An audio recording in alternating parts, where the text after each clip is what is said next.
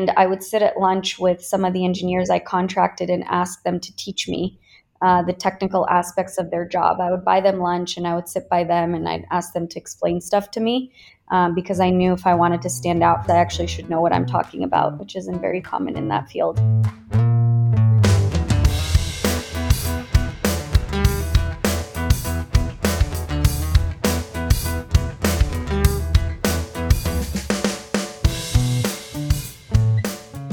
Awesome. Let's go ahead and get started. Uh, everybody, welcome back to Founder Vision. Today I'm speaking with Daniela Tudor. She's the founder and CEO of WeConnect Health Management, which is WeConnectRecovery.com. They, my understanding, Daniela, is that WeConnect is a health management app for people struggling with addiction recovery and mental health. Is that accurate? That is accurate. And thank you so much for having me on today. Really excited to be here. Yeah, thanks for joining us.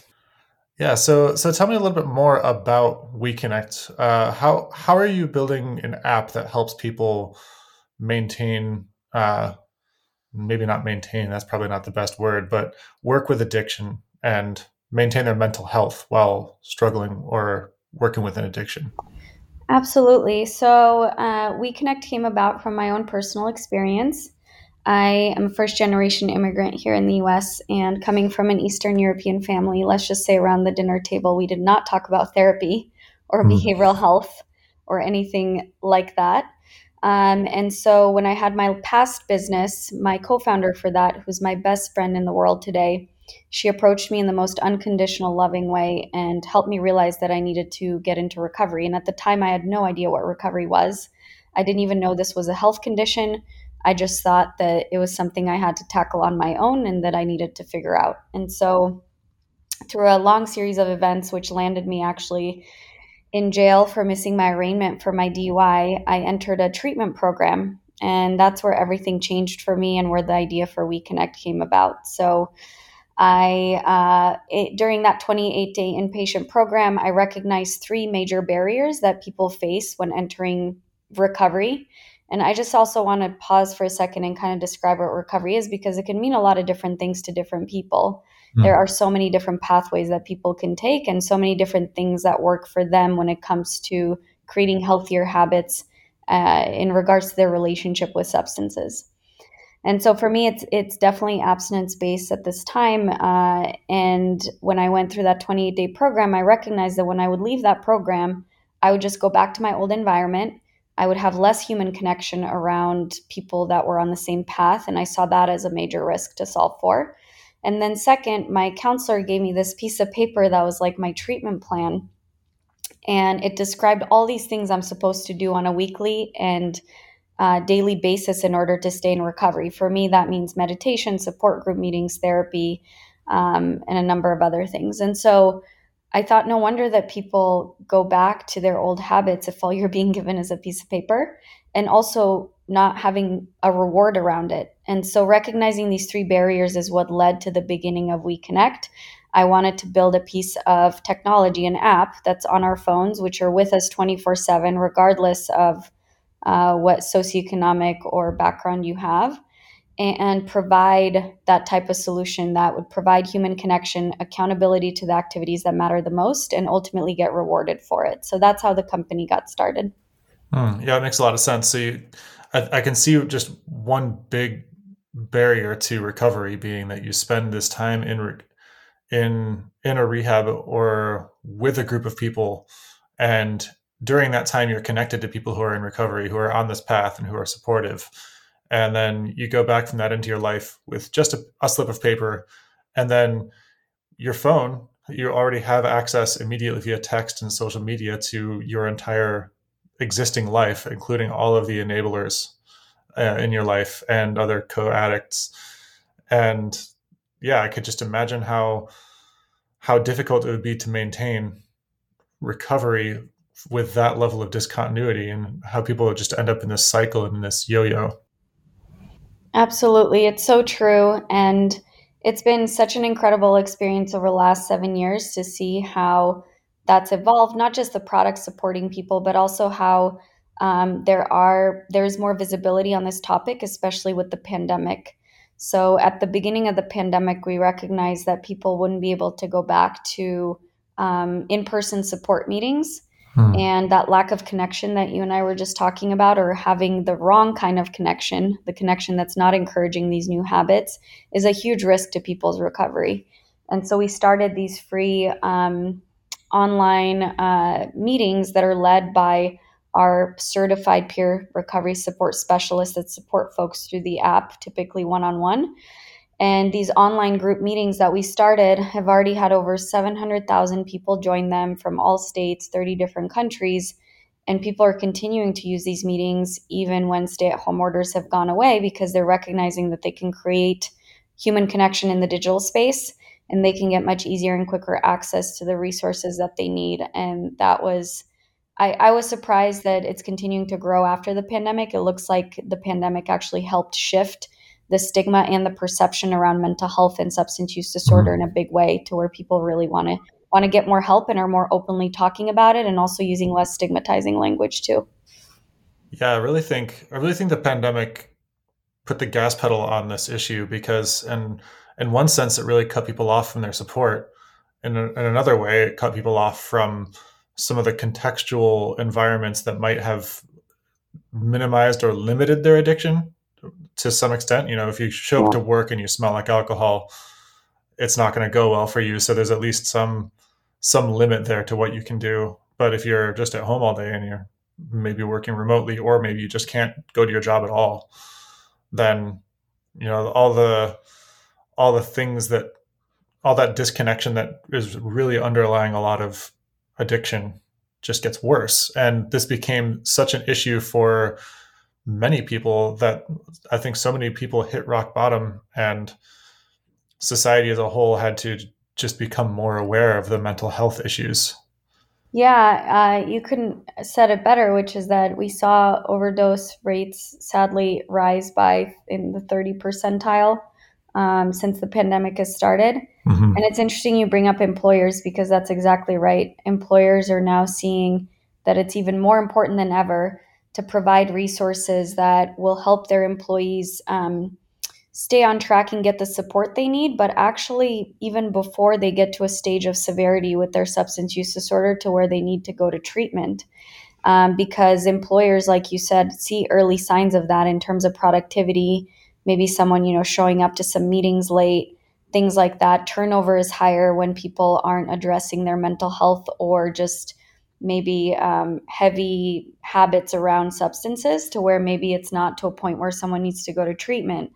And so when we saw this pattern in the last year really increasing, where employers are, because of the stay at home factor, they're like, wow, we really need more support because the human connection of being in an office is not there. And that was definitely a value add in that regard. Um, we actually just launched a program called We Connect Works. And they're able to get uh, every employee can access in a confidential, private way uh, the free version of the We Connect app that we just launched, plus access to contacting a peer support specialist one on one and getting the support they need. And that's for anybody experiencing any kind of quality of life concern, mental health, and substance use disorder. So while our original solution is very much focused on um, recovery from substance use disorder, now we broaden out the free version and the meetings as well as the We Connect works to be a lot broader because the two are very interrelated. In fact, over 75% of people with substance use disorder also have a co occurring mental health condition that mm-hmm. um, they need to address, whether it's something as simple as like anxiety all the way to something more more complicated. Yeah, there's often something that the addiction it's is self-medicating. Yes. Yeah. That's exactly right. You got to get to that root.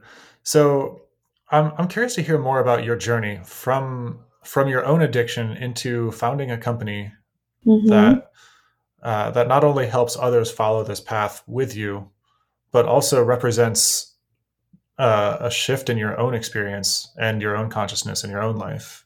And can you tell me a little bit about what it was like to go from recovery to? I mean, did you work in tech previous to this? Was this something that was new for you?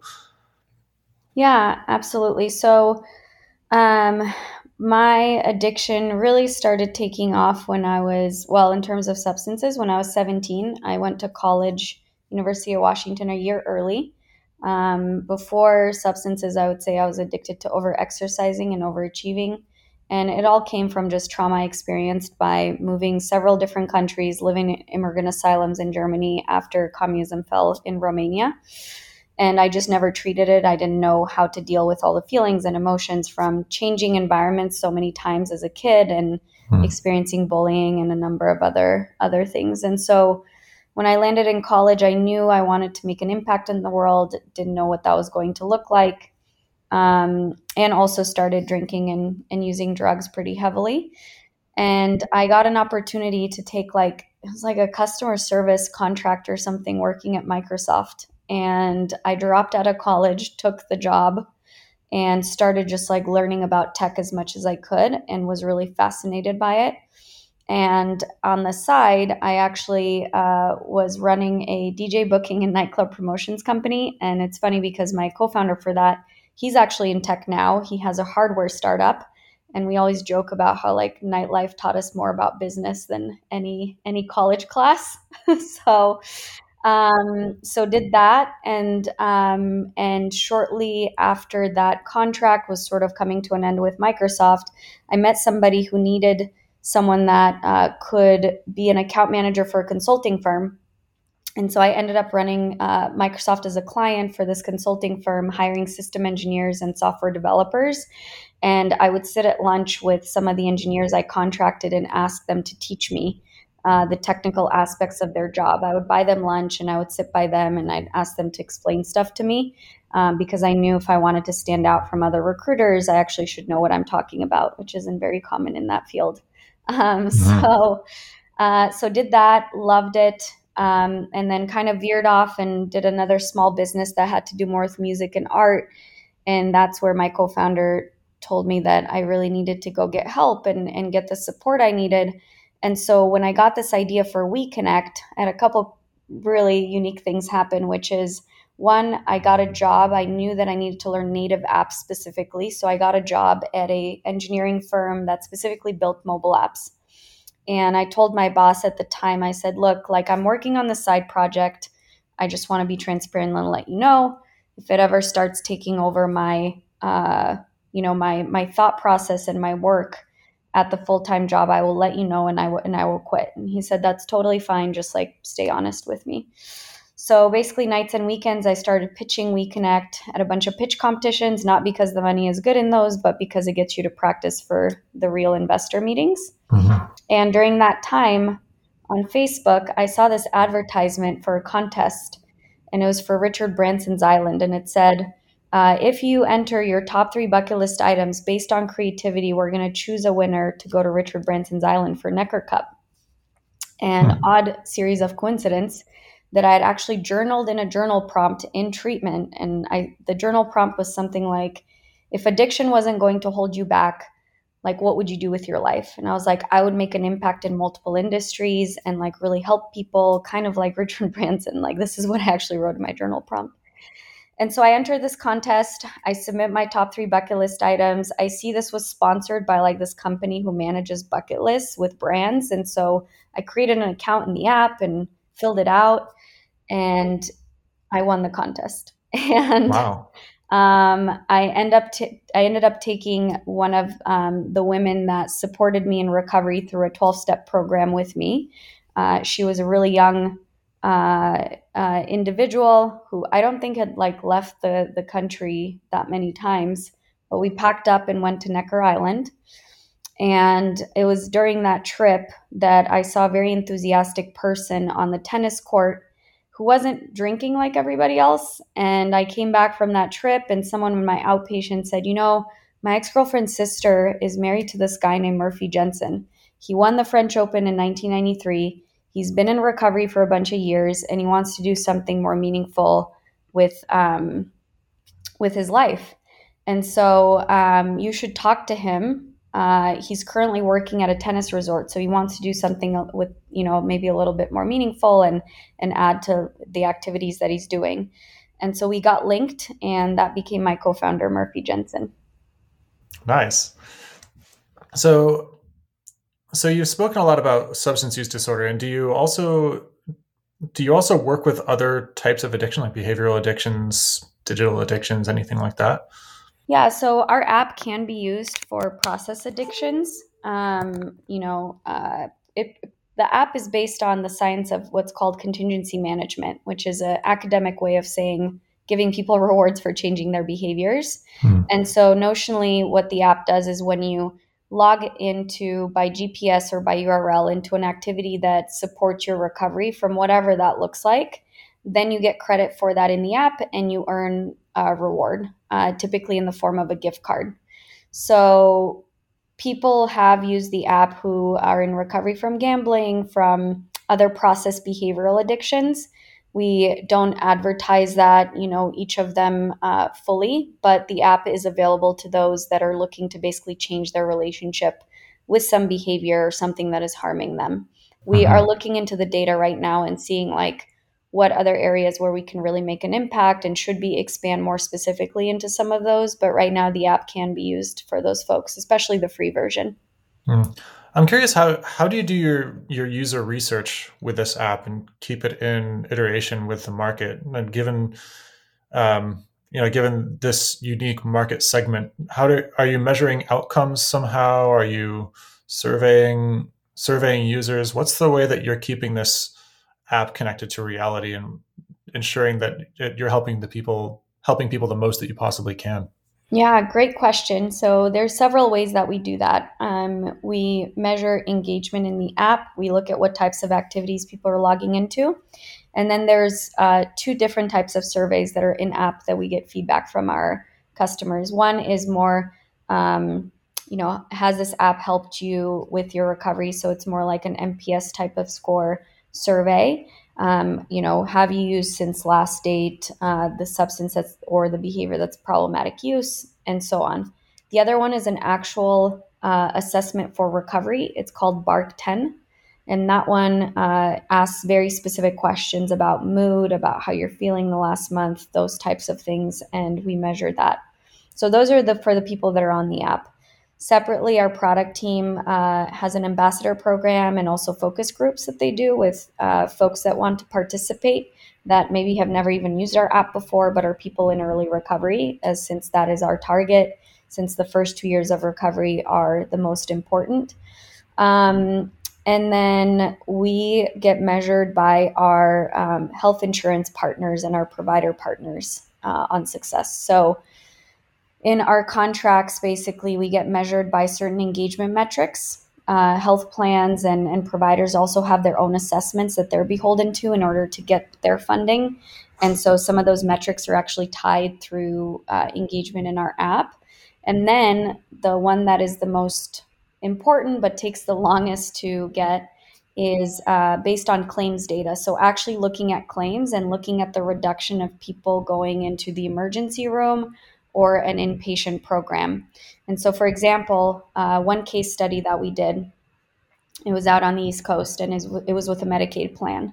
And they took 100 people, put them on WeConnect, and then they looked at 100 people that were not on WeConnect, but all of these people were under the same plan, going to the same medically assisted treatment clinic for their medication.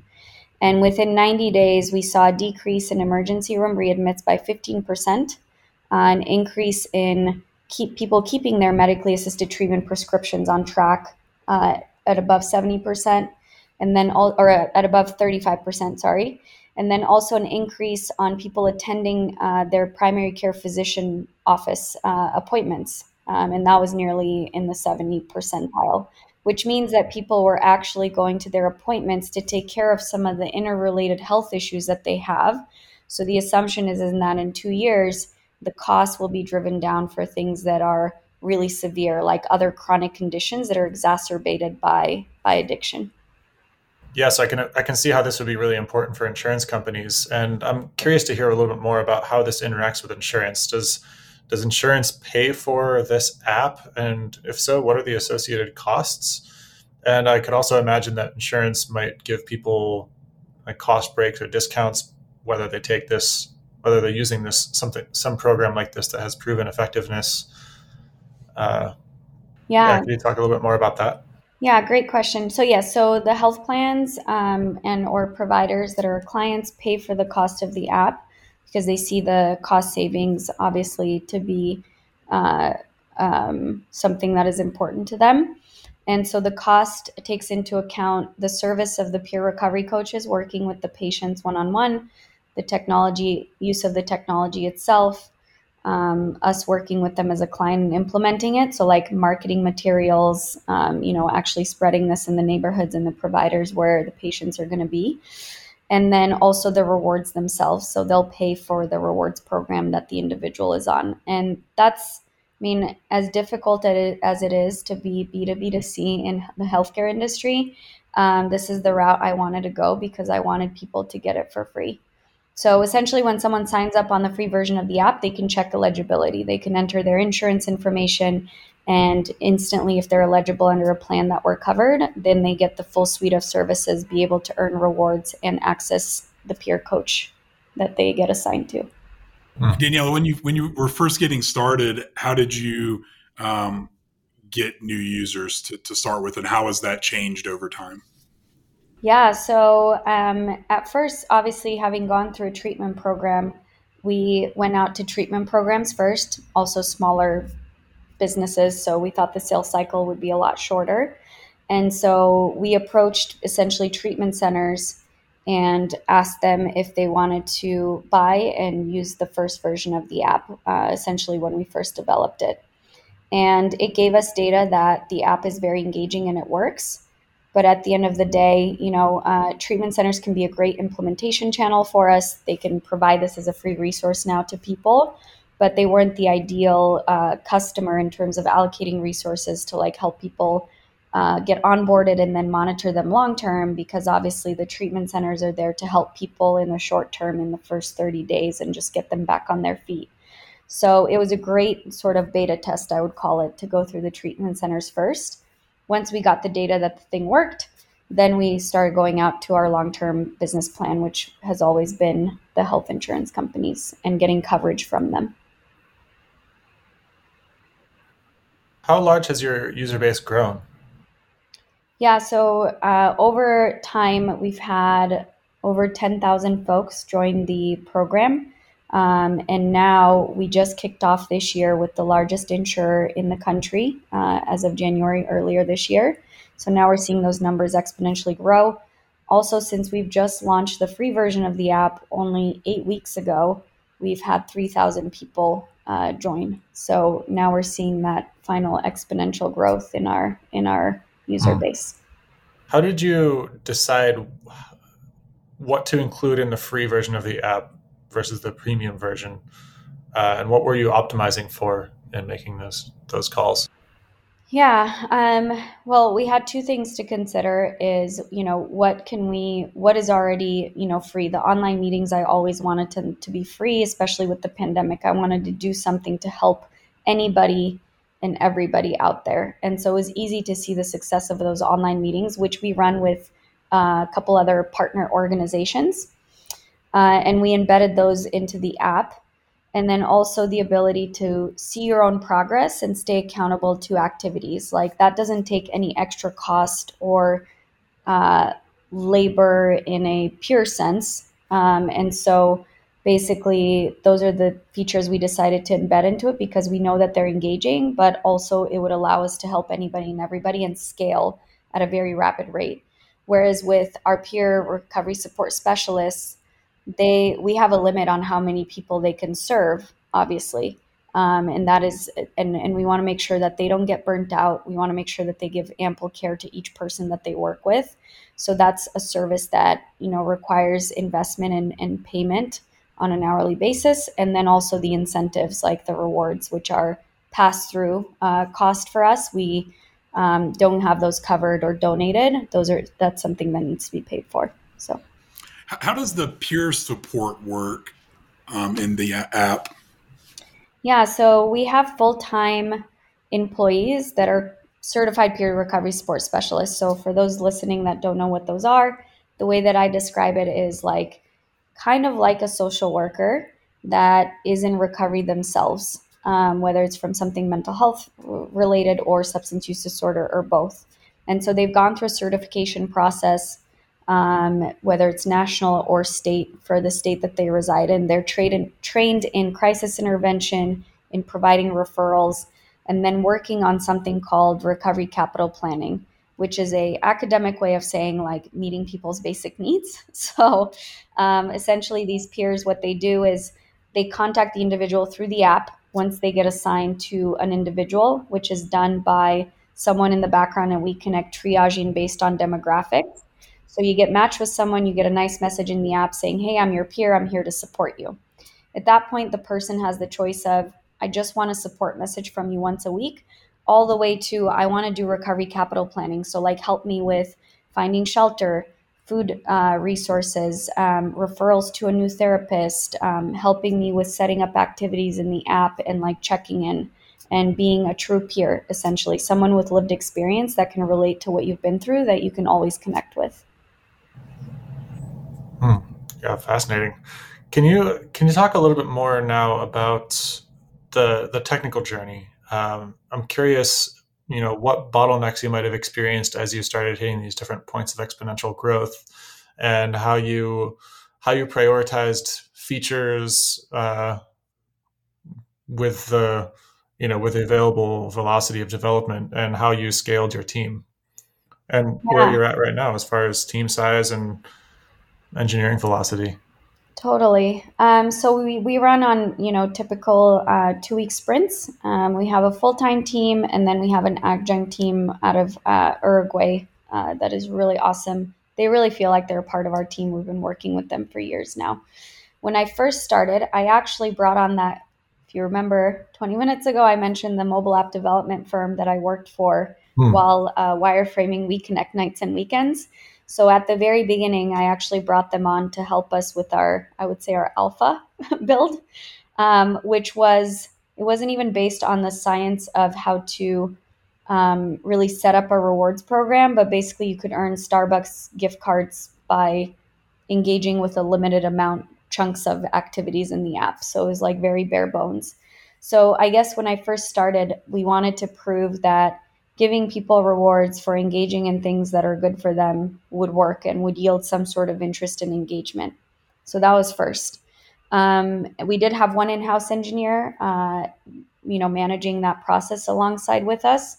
But um, really, at the beginning, we actually contracted that firm.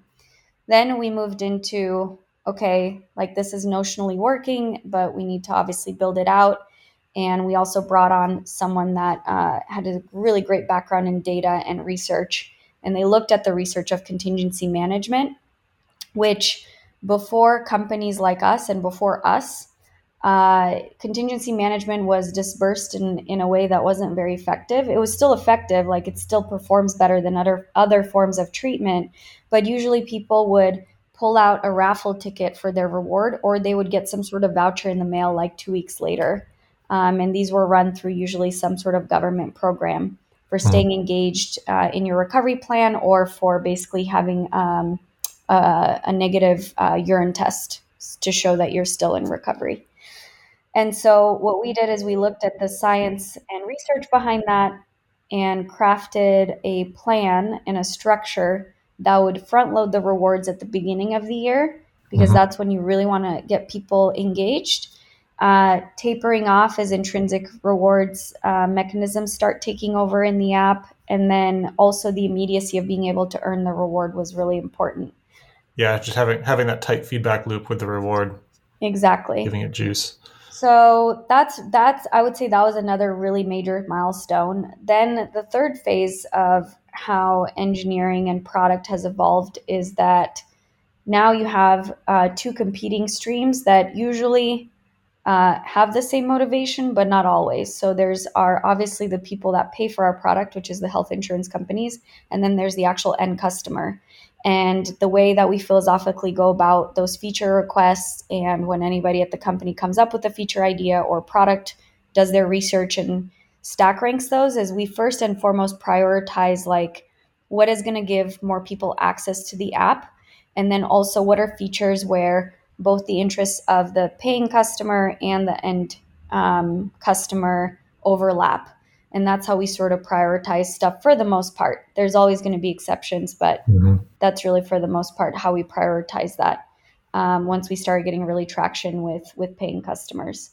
Right. Um, so today, uh, our engineering team, I would say, is, is still very tight uh, run ship. Overall, the company size, we're at 55 people total, but that includes all areas of the business. Mm-hmm. Interesting. So I'm curious. One more thing. You you had mentioned this process or this, I guess, this tapering uh, of rewards. When people start using the app, they get a lot of rewards because they're the rewards are really salient at that point, and then it transitions to intrinsic rewards, and also at some point your financial rewards probably get uh, diminishing returns. And so I'm curious then, as that process continues, is there a point where people end up just weaning off of the app and they're into a stable recovery on their own? Uh, like, or maybe there's a mix. Uh, I'm, I'm curious to what extent people end up continuing to use the app long term and uh, to what extent they they don't need it anymore. Yeah, I would say that's a question we're constantly monitoring because we're still, you know, in the first 10 years of our of our own journey with this. Um, generally someone that is in recovery will want some kind of support for the rest of their life. Um, and so we do think about how that experience can continue to be with us and in the app. We have folks that have used our app for several years and that's really exciting um, and the way that we're thinking about it now is like how can we add more gamification elements um, more digitized elements in addition to the monetary rewards? How can we add features where actually the reward is them being able to gift something to someone else? Um, hmm. and so those are all three major categories that are getting built upon right now with with some really exciting features that will be coming up. So I feel like you're predicting some things here. yeah. Yeah, exciting. Well, Danielle, we're getting close to our time, but if, if anyone here is listening, any, anyone who's listening is interested in checking out this app, and I know that this goes through insurance companies, but I'm sure that individuals start the process. How can they find you? And is there any anything that you can offer uh, maybe maybe something we can give to our listeners to to get them started? Yeah, absolutely. So anybody, no matter whether you're insured or not, you can access the free version of the app at weconnectrecovery.com backslash free. Great. Thank you so much, Danielle. I really appreciated this chat and I wish you the best. I really love what you're doing in the world. Thank you so much. Thank you for having me.